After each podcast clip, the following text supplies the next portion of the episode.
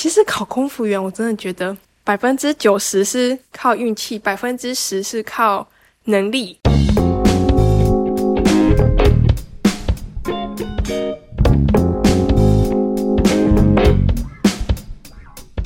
大家好，我是阿拉尼，欢迎回到职业案内所。这是一个介绍不同职业跟职务的频道，透过访谈，让我们多了解一下这个社会上不同的工作吧。今天我们要聊的是空服员，大家对空服员的想象是什么呢？会不会也想要当空服员？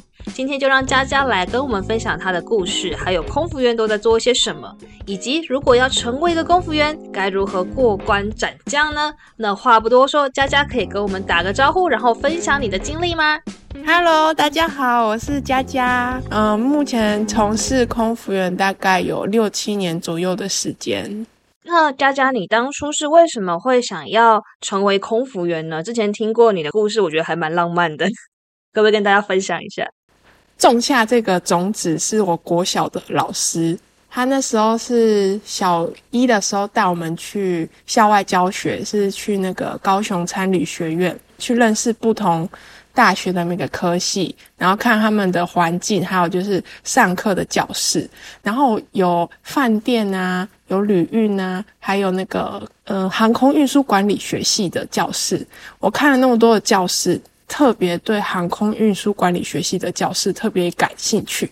它是一个模拟的课堂，我就看到我就觉得哇，感觉这个好特别哦。第一次可以看到有商务舱跟头等舱的座椅，然后就觉得好特别。然后那时候就是去那间大学之前，老师还特别交代说：“你们去啊，都只能看哦，不可以摸。”但是我看到那个机舱门的时候，我真的真的忍不住的很想要去摸一下。结果呢，回到教室的时候，他就指着我说：“你刚摸了机舱门。”然后我就被打了那一下，然后我就觉得啊，算了，那一下。还好，因为我觉得，因为那堂课让我就是心中种下了要成为空服员的这颗种子，所以从那之后我就立志要成为空服员。所以我到考大学的时候，我就立志想要考上高参的运输管理学系。但其实我是一个不太会念书的人，然后那时候就是变成只能选相关的科系，学习有关空服员的一些呃相关知识，所以我就报考了观光系。那后来是又怎么样再重新跟空服员的这个产业再接上线呢？其实我那时候念的观光系是有饭店有旅运，但是没有航空相关的科系。但是好险在大三的时候，我真的觉得我贵人运还不错，就是有个教授，他是从曾经在华航工作过，但他不是空服员，就是管理跟培训空服员的一个管理职，然后他就到我们学校教书，然后他知道我。对空服员有兴趣之后，他其实就帮助我蛮多，就提供一些考试的一些相关资讯，然后就航空业有什么特别的讯息，都会第一个优先让我知道。所以对我来说，考空服员的时候，我可以在第一手时间就是可以收集到更多的资讯，然后对考试的时候就很有帮助。然后我那时候是从大四下就开始报考各大的嗯航空公司，因为。考航空公司其实有个优点就是不用报名费，所以我就把每一间公司如果有面试的机会，我都把每一次机会当成是练习的机会，因为其实面试是是需要练习的，就是讲话，然后还有你讲话过程中的表情，然后还有就是你的仪态。那你大四下学期就开始在准备这些各家航空公司的面试，你一毕业就找到工作了吗？其实没有到一毕业就找到工作，我那时候该说有点幸运，又有点说有点坎坷。那一年幸运的说法是，那一年刚好就是航空业大成长，几乎每一间航空公司都招募，很多外商也到台湾招募，几乎每一个月就会有一至两家航空公司在报考，所以那时候我就只要没有课，就会从南部上来北部，然后参加那个面试。那时候七月左右的时候，刚好那有一间公司就是有调飞机，我的家人其实就很不想要我在做这样子的工作，就很怕我就会深陷在危险之中。但是我还是很想要考上空服员，所以我就还是偷偷报名。你是报考那间调飞机的公司吗？啊，对对对，就是那间我还是有报，因为我就觉得应该没上也没关系啊，就只是当练习去面试看看，所以我就还是有报名。之后其实我考了整整一年，就从大四呃下学期都考，然后毕业后过了三个月左右，也都还没有考上。然后那时候我就真的觉得好像不能这样子一直下去，因为我总不能毕业之后一直还是待在家里吃爸妈的，所以我就给自己设一个停损点，我就说好，那我就考到今年十二月，如果真的没有的话，呃，再用空余的时间去准备考空服员。结果我很幸运的。在那一年的十二月，我真的就是收到录取通知，真的印象记得很深刻，是十二月三十一号晚上七点多的时候收到简讯。天哪，好极限哦！对我那时候就真的超感动的，我想说，天哪，我再过几个小时，我可能就要开始找其他的工作了。哦，所以说你从那一天开始开启你的这个航空的职涯之旅，这样子，对，没错。那就是这样考过被录取之后，你就可以成为一个空服员吗？还是说你还要被受训什么的？其实要成为一名空服员，真的真的非常的不简单，因为你光是面试，你就会经过第一关，经过第二关，然后体检的时候还有可能会被刷掉，可能会觉得你的体质不适合当空服员，因为空服员。有点像那个飞行员一样，其实就是真的要身体非常的健康才能当的。因为如果你在飞机上资源其实就已经不多了，然后你空服员是要照顾乘客，但是你身体本身如果就不好的话，所以其实，在体检这一关也是会看得蛮严格的。然后每一间公司的检查的项目可能也都会不太一样。体检过了之后，我们会有三个月地面的课程，就是受训。然后是受训的过程呢，也还是会刷人的，不是那么简单。就是哦，大家上上课，然后考考试，可能就是可能六十分就及格，没有。只要是有关安全方面的，全部都是要一百分。然后受训完之后，受训完之后的话，还会有三个月试用期。这个时候你还不算是正式的空服员，呃，就是实习空服员这样子。然后你这三个月其实。前辈们就会用用放大镜在检视你做的一举一动，就是你跟客人的应对，然后你怎么就是整理厨房的东西，或者是你怎么清扫厕所，检视你，然后去帮你做评分。这三个月经过之后，他们就会去评估你是不是人。如果你这三个月的飞行可能表现他们觉得不太适合，那你可能也还是会被刷掉。所以就是真的要成为正式空服员，严格说起来要经过六个月。这六个月真的会非常的辛苦，因为你每天每天就是不停的抱着书一直念一直念，然后你上班前简报的时候，就是会特别就是问你说，哦，嗯，这个紧急装备怎么使用啊？那这架飞机有什么要注意的地方啊？然后今天有特别的乘客，请问这些特别的乘客你要怎么照顾他？就是你要看很多很多的书，就跟考大学联考一样辛苦，所以。不是像人家外面说什么空服员就是穿的漂漂亮亮，在飞机上端着盘子而已。可能这个端盘子也不是那么好去端的，对，不容易。要真的成为一个正式的空服员，它过程中其实还蛮胆战心惊的。因为面试是一关，面试完之后，你可能不知道为什么你的体检就被刷掉了。然后就算你体检过了，你还要在三个月的上课，上完课之后，你还要被你的同组机组人员，就是大家都盯你一个，嗯，盯三个月，你才可以正式的被可能被认可成为说哦，好啦，你是我们大家的一份子，这样，嗯嗯。这过程也是蛮煎熬的，对啊，非常的不容易，而且真的有一些家人的支持也很重要，因为毕竟我们也算是高风险的工作哦，就是也是，比如说来个乱流，就是人一摔，其实你可能就会骨折，这么严重？对，都是有可能的。我好像可以理解这个身体好是要用在什么地方，不过也因为培养一个空服员，他其实。中间耗的时间其实蛮长的，他的那个观察期也非常的久，所以其实就会出现还蛮多就是都市传说跟这个面试啊，或者是跟跟这个培训有关的。那想要来问一下这个佳佳，像这说空服员需要临危不乱，你在面试的时候，面试官就是会有很多很无厘头的一些问题。嗯，有我有听过，就是智商的，他是直接跟考生说，请你用一种水果来形容你自己，那你就要想办法，就是用水果的一些特色，然后套在自己的身上。听起来好像还没有到很习惯哦。还有其他的是陆籍的航空公司，嗯，有个考生是日文系的，然后他就直接问说，请问你对于南京大屠杀？有什么样的想法？就是非常冲突的一个题目哇！好，嗯嗯。然后我还听过一个是也是入籍的，他直接问很敏感的问题。嗯，他直接对着考生们说：“你们同意我们是两岸一家亲吗？”然后我就哇，这个题目非常的敏感呢。但是大部分的考生其实为了工作。都会说，嗯，我们是两岸一家亲，讲说哦，祖籍来自哪里哪里，所以我们都是有关系的。我真的那时候感觉，大家为了工作，什么话都可以说出来，真的呢。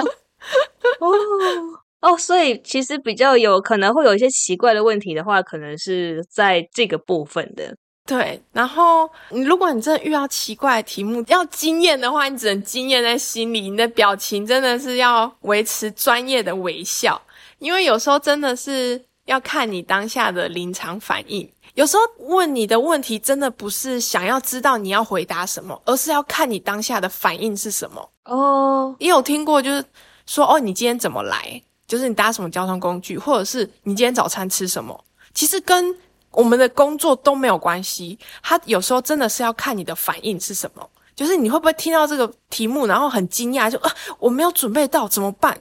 就是要维持专业的微笑，然后来做回答。我今天早上吃的是汉堡排，也是可以，就是真的题目，呃，就变成你答案其实不重要，他就是看你能不能稳稳的说出东西。可能给你一些很冲击的东西，然后让你看有没有办法稳稳的去接他的球。对，没错，不要慌乱的这样躲啊或闪啊或什么的，基本上就是过了。对，哦，原来如此。那还有另外一个都市传说是说，如果是团体面试的话，第一个举手的会被刷掉，是真的吗？哦，我有听说过这个，但是我自己遇到的经验是，我也曾经第一个举手过，但是我还是有留下来的经验。对，就是我也是那时候也是听到也很惊讶，就有人跟我说：“哎，你那团体面试的时候不要太快举手，因为有个都市传说说什么，通常第一个举手的很容易被刷掉。”然后我说：“啊，真的吗？我真的没有听过这个，之前呐，之前还没有听过，然后是之后有听到这样的故事。”哦，那可能是大家就参考看看啦。如果还是觉得很害怕的话，就不要第一个举手。对对对对，就是你可以自己组织好你想要讲什么再举手，其实也是可以的。就是顺序，我觉得没有到一定啊。哎，那刚才其实也有在讲一个关于体检的这件事情，有个都市传说是说体检报告它是个大魔王。那刚才前面佳佳也有分享说，其实好像体检是很容易被刷掉的，是。不能算刷很多诶，就是有时候会一两个被刷掉，是真的哦。我还听过有人就是报考同一间公司，然后第一次被刷掉，结果第二次体检过了。所以我觉得有可能就是你那一阵子可能身体就是比较没睡饱、没吃好。诶，那那这个体检是在你面试之后吗？对，就面试初试、复试，然后再就是。体检，大部分公司这样。那如果你面试都过了，结果不小心在体检的时候居居，那真的还蛮，真的会蛮难过的，真的。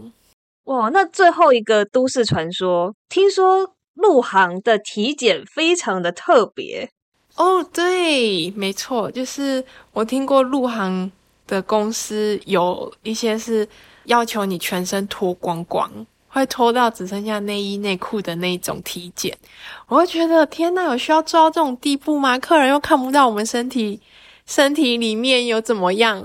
为什么要就是脱光光？但是就是我有听过有人因为到那边体检之后，然后说要脱光光，他直接说哦，那那我不要去那间公司也没关系，他就他就说直接自己就自己离开那间公司，他就不想要去了。哇！不过你知道他们为什么会这么在意，就是身体上的状况？他们其实也蛮注重外表的。其实你在面试的时候，他就会要求你丝袜都脱掉，台湾面试的话，几乎都是都是穿丝袜，就很习惯面试都穿丝袜去。可是到那边。就是如果是入籍的，他就会说哦，等一下你们全部都到厕所，先把丝袜脱掉，然后他就会看你的腿，看有没有明显的伤疤。然后面试的时候，在问你任何问题之前，他就会要你把双手就是呃伸直，然后正面反面他都会翻过来确认看你有没有很明显的伤疤。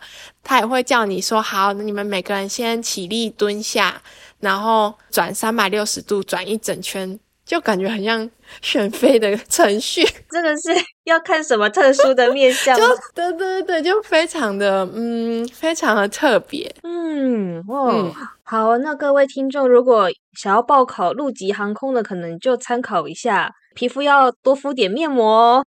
嗯，没错。嗯，好，那我们接下来进到关于可能空服员的这个实质的任务。空服员出勤一趟的话，其实它整体会有哪一些流程呢？嗯，如果上班的话，其实前一天我们就会大概知道明天的一些资讯，比如说几点报到，然后从哪里飞哪里，几点起飞，几点落地，然后这个航班有多少个客人，嗯，有没有特殊旅客，什么轮椅旅客啊，有孩童啊，还是婴儿，然后再就是特别餐。有那个什么婴儿餐，或者是呃儿童餐，或者是有病理餐。病理餐就是你有什么特殊疾病，什么糖尿病啊，或者是你不能吃太油太咸，或者是宗教餐有回教餐，然后也有那个犹太餐，这些餐都是他们会事先预定的。然后我们前一天会收集到这些资讯，然后呢，我们再去对应我们的手册复习一下。面对这些特殊旅客或者是特殊餐，要如何去做应对？再来就是我们简报的话，一定问有关安全方面的问题，所以我们连安全方面的问题也都要去复习。比如说这架飞机用什么样的灭火器，我们就是要确认它怎么使用。复习完这些之后呢，隔天我们就去公司报道，然后我们会做简报，简报差不多大概都是十几分钟左右。那这个简报的内容大概是什么啊？先讲今天的一般的资讯，就说哦，我们今天从哪里飞哪里，我们大概飞时多久，然后呃，我们有哪些特殊旅客，就是等于说把前一天看的资讯再附送一次给大家，提醒大家有没有需要特别注意的，然后再就是会问问题，比如说哦，我们这架飞机呃灭火器怎么用，然后就是那个保护呼吸的 PPE 怎么用。要不然就是 E L T，E L T 就是那个如果你坠机的时候，然后需要发射讯号的一个东西，然后就是还会问哦，还会问那个海关方面的问题，比如说你飞这地方烟可以带多少，酒可以带多少，这个地方需不需要写入境单，要不要写海关申报单？那海关申报单又要怎么写？就其实我们前一天就是都要复习，然后。就是座舱长就会这样子抽问，除了座舱长会讲这些资讯之外，机长其实也会跟我们讲，他会说我们今天从哪里飞哪里，然后哪一架飞机，然后我们飞时飞多少。比如说他会说，哦，我们今天可能会经过哪一个地区会有乱流，可能起飞后一个小时之后会有乱流，可能会换个多久。然后我们那时候工作的话，就要去特别注意时间。就如果刚好那段时间比较晃，我们就可能就是不能提供热饮，或者是我们尽量把服务提早做完，然后赶快就是让大家都可以尽量保持坐着的状态。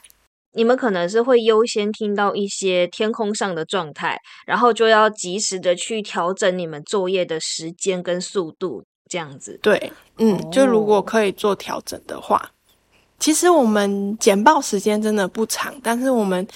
要讲的东西蛮多的，而且我们除了安全方面，我们还要就是讲有关服务方面的。服务方面的话，就是会有个经济舱的负责人，他就会说：“哦，我们今天的服务动线想要怎么走，然后我们餐的话是要先怎么发，就是其实会随着客人数去做稍微一点点的调整，但是是不会违反公司 SOP 的。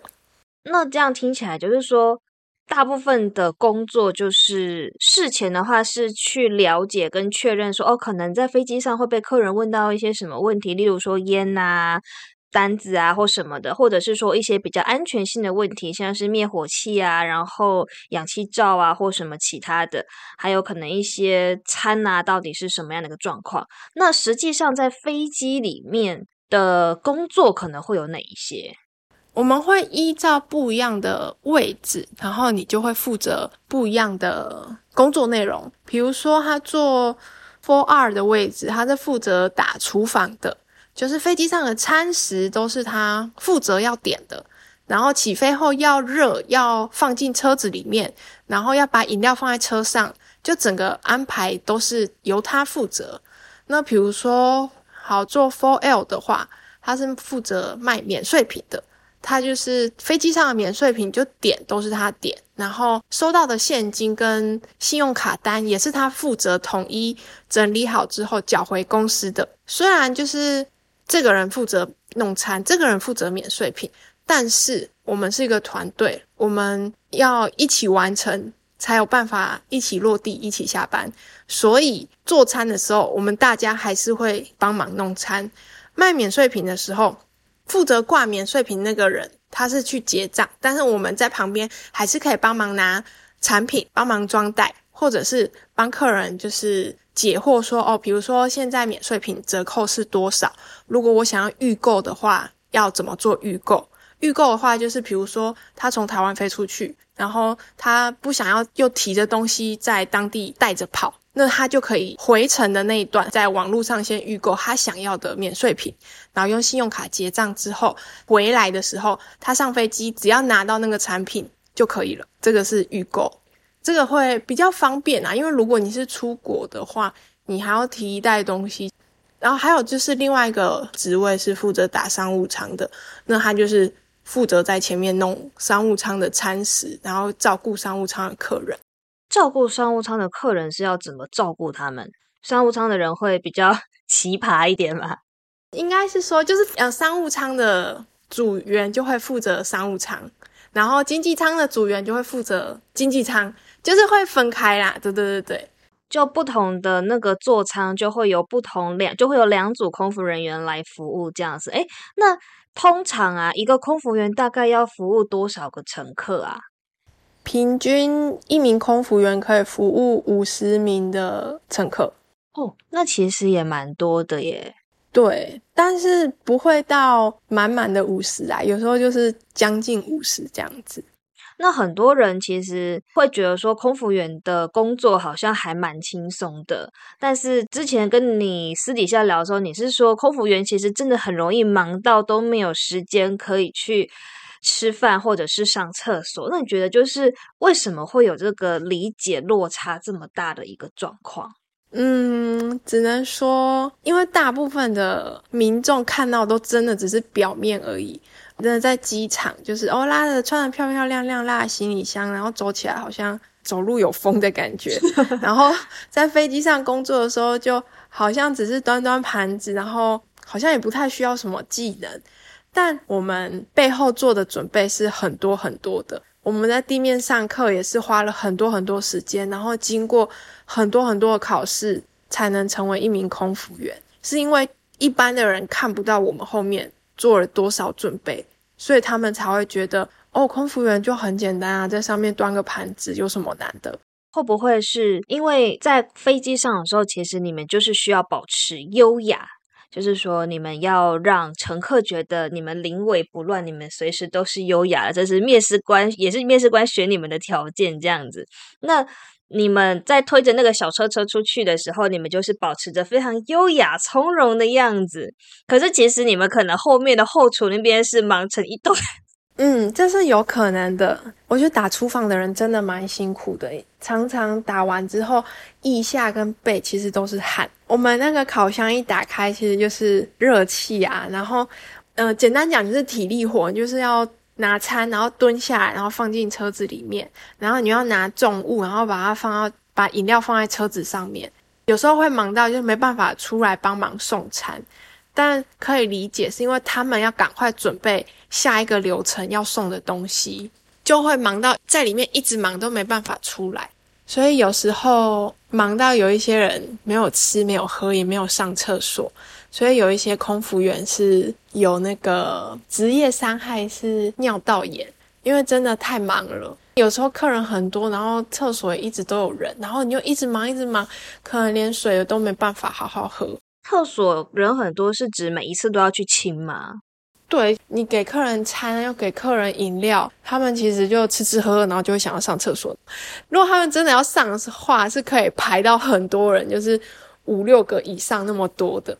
然后清厕所的话，尽量就是五个左右用的话，我们就赶快进去清。但如果真的很脏乱的话，我们就还是会提早进去清。同一个时间上飞机的机组人员，就空服员来说，可能三到五个，然后三到五个又拆成经济舱跟商务舱，然后又大家需要去热食物，然后还要送餐，然后有时候还要清洁，还要卖免税品。卖免税品之外呢，还要 拿免税品跟各种东西的，所以其实确实这这还蛮紧凑的，以这个。人员的数量跟你们的要服务的人数，真的会很紧张。在这样的过程中，你们还是必须保持着非常优雅而从容的笑容。嗯，没错。不过某种程度上，如果被一般的民众误认为说你们的工作很轻松，可能也是你们把你们的工作做得很好的一个展现啦。就是说，你们把那个从容展现的很极致。嗯，可以这么说。虽然有时候还是会看起来好像。很急促，但是在客餐客人面前，我们还是尽量会稍微放慢一点脚步，然后再很快速的进到厨房，然后再去很快速的做我们要的事情，再把客人点的东西，我们再赶快优雅的再走出去，就是要不断快与慢，对，快与慢之间我们会适当的做调配。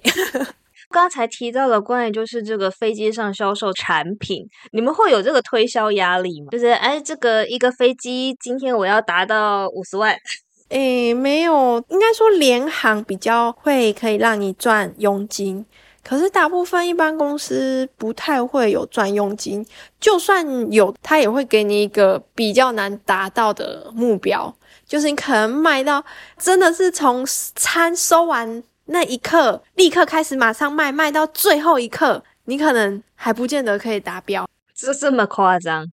对，所以因为联航他们最主要收入来源就是在飞机上卖东西，所以他们就会很积极的卖。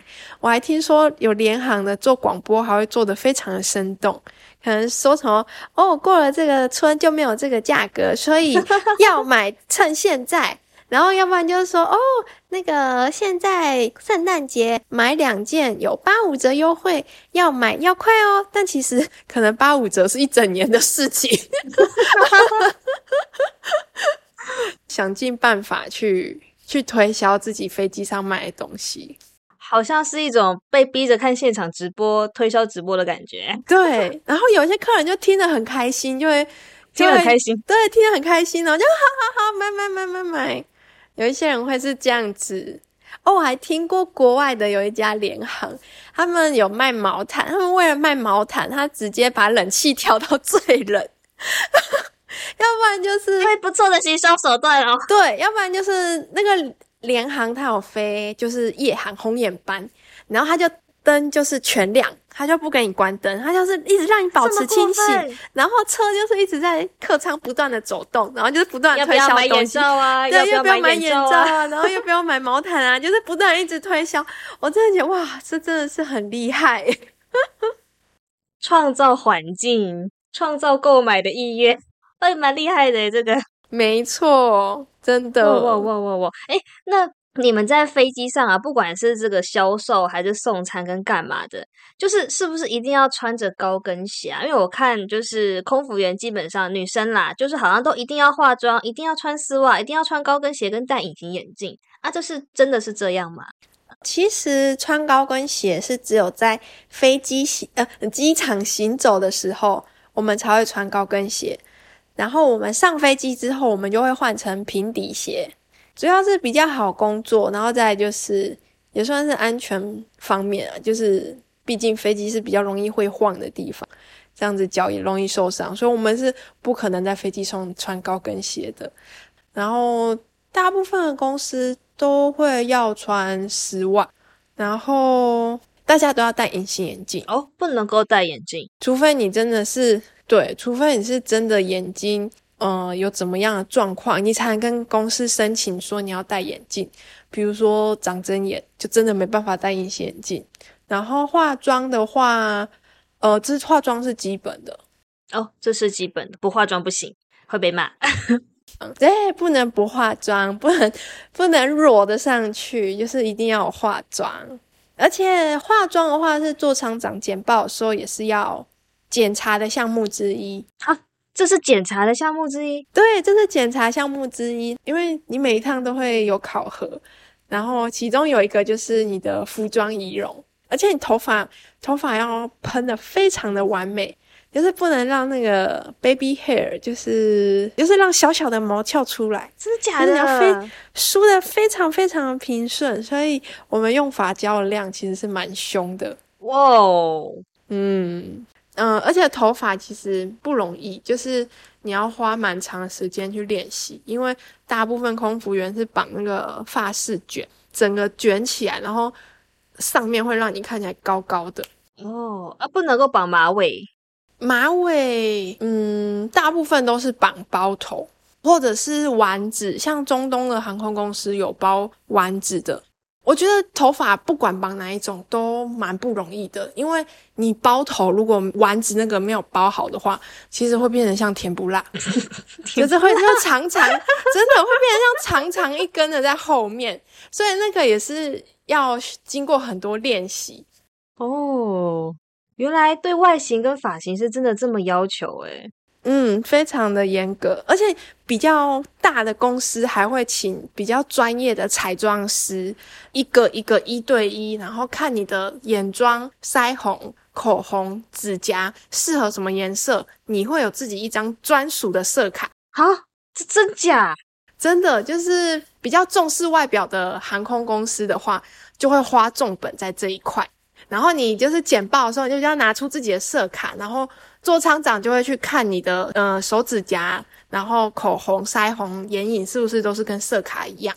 天哪啊！那那那些那些口红、腮红、眼影、指甲油是自己要去储备的吗？还是那算是公司的公司会支付？自己有去准备？哦哦，哇！没错。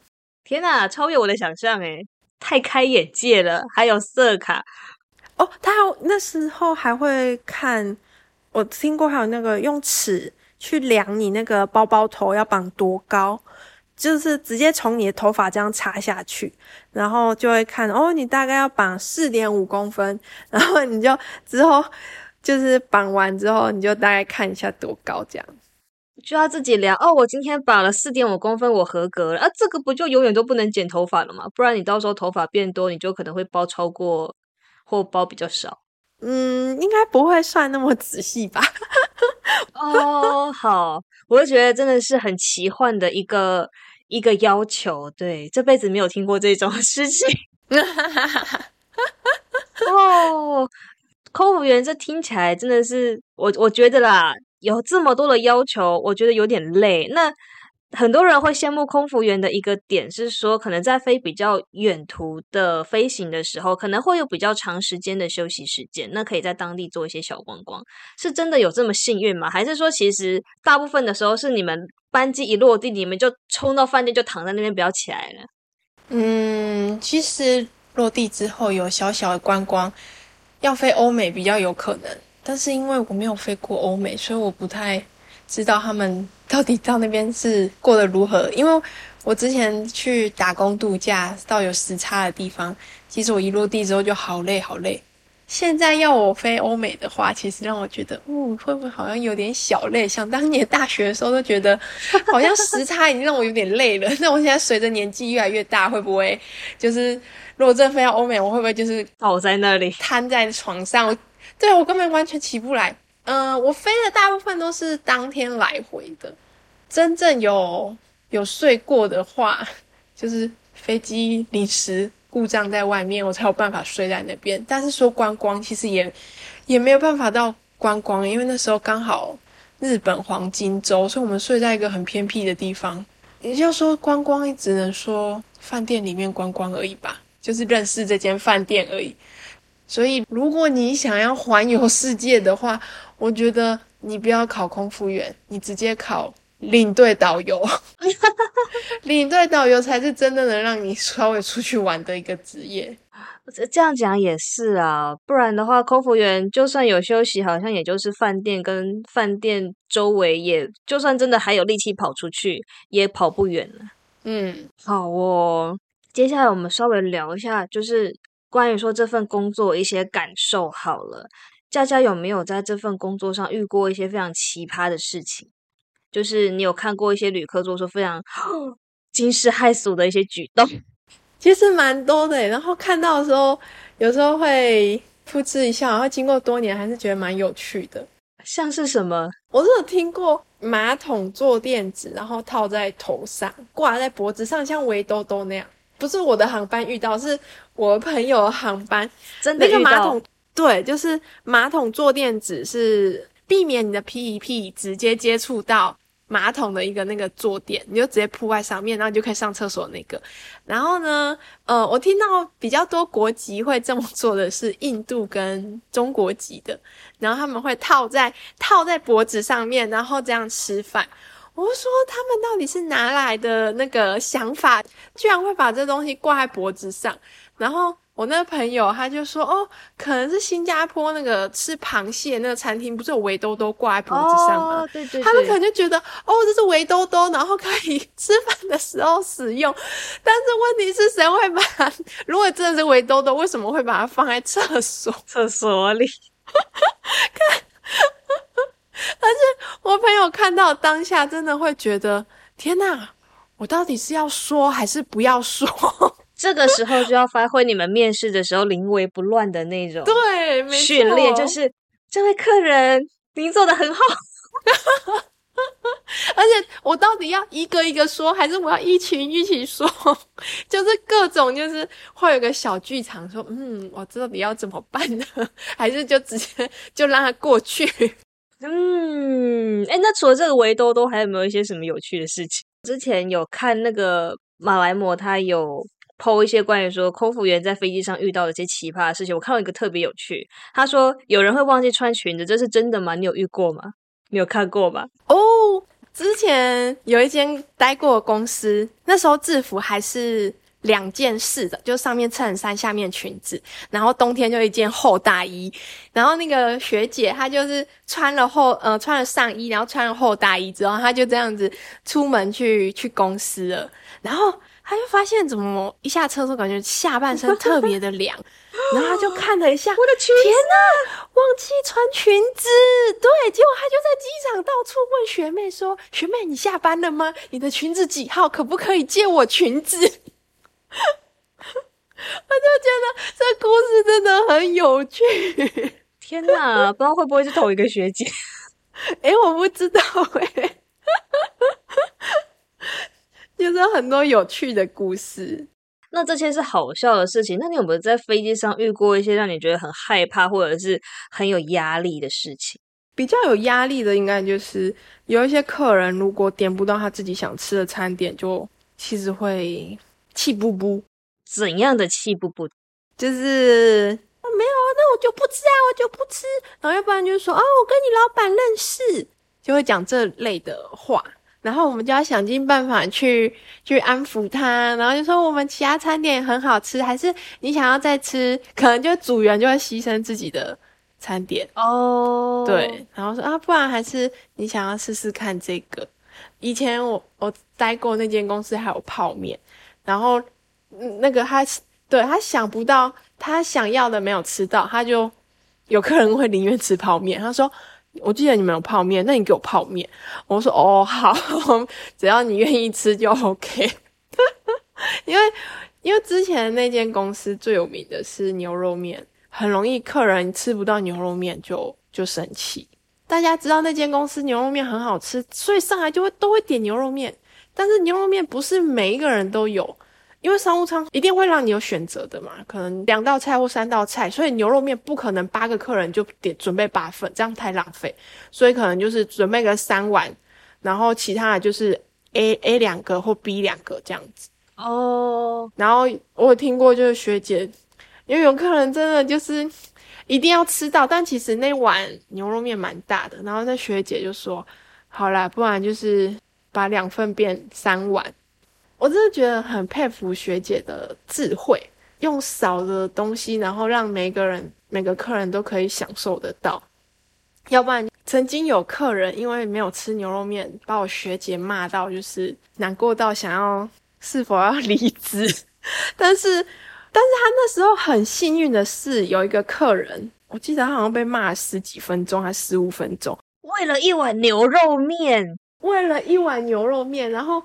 是后排的人没有拿到嘛，然后是前排的客人已经点了牛肉面，他那时候他就拿一支笔在报纸上面写说：“你把我的牛肉面给他吧。”他没有讲话哦，他就直接把报纸给我学姐，然后我学姐看到那句话，她快哭出来了。哦，也是会有比较有同情心的客人，还是会有有愿意体谅我们辛苦的乘客，就不是每一个客人都是奥客。对，或许就是之前那一家航空公司，他们应该要专职去卖牛肉面，不要当。我也觉得你干脆卖牛肉面好了，被航空业耽误的牛肉面店。而且我真的时候真的，我因为牛肉面有时候会做噩梦，真的假的？这么严重？真的，我就是会其实点餐就是有点压力，然后。你要有很有技巧性的去推销你自己的餐点，因为有时候真的数量就是这样子，你真的没办法生出来。做梦会梦到牛肉面真的没有了，然后我一直求他说，我求他说，我们的我们的排骨饭也很好吃，你要不要试试看我们排骨饭？然后我那时候压力大到我半夜坐起来，我说求求你，拜托你吃排骨饭，我真的没有牛肉面。天哪！那你会不会之后都不敢吃牛肉面？其实，哎，其实我也没有在吃牛肉面。天哪！就每天每天都过得很不一样，不一样的航班，不一样的乘客，就会有不一样的故事。对，不一样对着牛肉面的执着。没错。那我想问一下，就是佳佳进航空业其实非常久的一段时间了，那中间其实也经历过转换你的那个航空公司的这样的一个经历，那让你坚持继续要在天上继续飞，你觉得那个原因是什么？继续坚持的原因，我就单纯就真的很想，就真的是单纯想要继续做这份工作，就觉得自己的梦想就是要努力去实践完成。不要觉得哦，我只是想要体验这份工作，然后做几年我就要走。然后其实你面对不一样的乘客跟不一样的组员，也会听到不一样的故事。其实也是一种丰富人生的一种方式。然后再加上，其实我个人也没有很喜欢办公室的文化。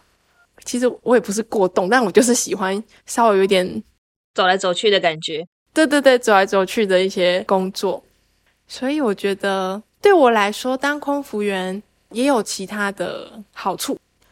我曾经就是教授有请我跟大学的学弟妹分享一些工作上的事情，然后我那时候跟我学弟妹说：“你们或许还不确定你们想要做什么工作，但是你要知道你不想要什么。”每个人一定会有不喜欢吃的食物，我不喜欢吃红萝卜，不喜欢吃苦瓜，那你就从你不喜欢的东西去剔除掉一些你不想要的选项。呃，那你觉得什么样的性格跟特质其实比较适合在空服员的这个就业环境里面待下来的呢？嗯，我觉得就是第一个要很有自信，因为你在飞机上，客人依赖的是空服员。如果真的发生什么事了，只有空服员能救你。那比如说，假设遇到乱流，空服员在旁边都已经慌了，那你是不是觉得我自己也完蛋了？因为他不知道怎么办，所以空服员不论遇到什么样的状况，我们都要先冷静下来，就表现得很有自信，我知道怎么处理，让客人能够先安心下来。所以第一个一定要很有自信，再来就是语言能力。语言能力的话，就是要有基础的英文能力，因为大部分的文件。然后组员可能不是只有跟你同国籍的，也有其他国籍的，所以语言的话，英文能力是基本的。然后，其实如果如果能够稍微乐观活泼一点的话，是更好的。但是也不一定每个空服员都是非常活泼型的，就是那种文文静静的，其实也是可以，没有一定。其实考空服员，我真的觉得百分之九十是靠运气，百分之十是靠能力，百分之九十的运气呀。对，因为其实每一个人的特质跟航空公司要的可能都，比如说这间公司他喜欢邻家女孩，比如说这间公司他喜欢就是好媳妇样，然后那个联航的可能会喜欢活泼的，就是他你不同的特质可能会对应到不一样的航空公司。考这间公司你没有考上，不代表你不够优秀，有可能是。公司觉得你跟这间公司的气质可能就是不太一样，也有人就是在台湾都考不上，但是却考到就是中东的一些航空公司，就只能说不一样的特质就是会对应到不一样的航空公司。我还听过有人就是台湾的都没有考上，但是他考到陆基的，却有亲戚就是说他说。哦，你就是那个台湾航空公司，就是考不上，不够优秀，你才会沦落到海外的航空公司。但其实我真的觉得这种说法不太对，就真的是不一样的个性，可能就会在不一样的公司里面。所以如果一家没考上，真的不用太难过，不要觉得是自己不够优秀、不够漂亮。好哦。那最后，佳佳有没有什么样的建议，或是怎么样的一个期许？如果有一个大学毕业的新鲜人，他想要踏入空服员的这个世界，你会给他什么样的一个建议或鼓励？我会给建议，就是你可以先去多看有关航空业相关的新闻，就是不管国内外的，或者是多看看每一间航空公司的一些文化历史背景，大概什么哪一年。成立的，然后它的机队大概是用什么样的？比如说是波音的啊，或者是空中巴士的，就可以先去了解，然后再去找这间公司的特色，这样子你面试的话才有内容去做回应。然后再就是找考古题，有一些人都会在网络上分享一些考古题，你可以去爬文。就比如说那个某一间公司今年面试的时候有。问怎么样的问题，然后他们可能大概怎么回答。我那时候是把每一个考古题的答案都呃题目都写下来，然后下面写自己的答案。那时候我还没有毕业，所以我会传传给我的教授看。我就说你可不可以帮我看一下我的这个回答可不可以？你觉得有没有需要可以修改的地方？再就是中英文自我介绍的话，你可以先做一些准备，简短的大概三十秒的或者是一分钟的。就两个版本，然后中英台都做一点点准备。然后如果你有第二外语的话，其实那更好，也可以就是在准备第二外语的自我介绍。然后再就是平常要有运动的好习惯，就是让自己维持在最佳状态。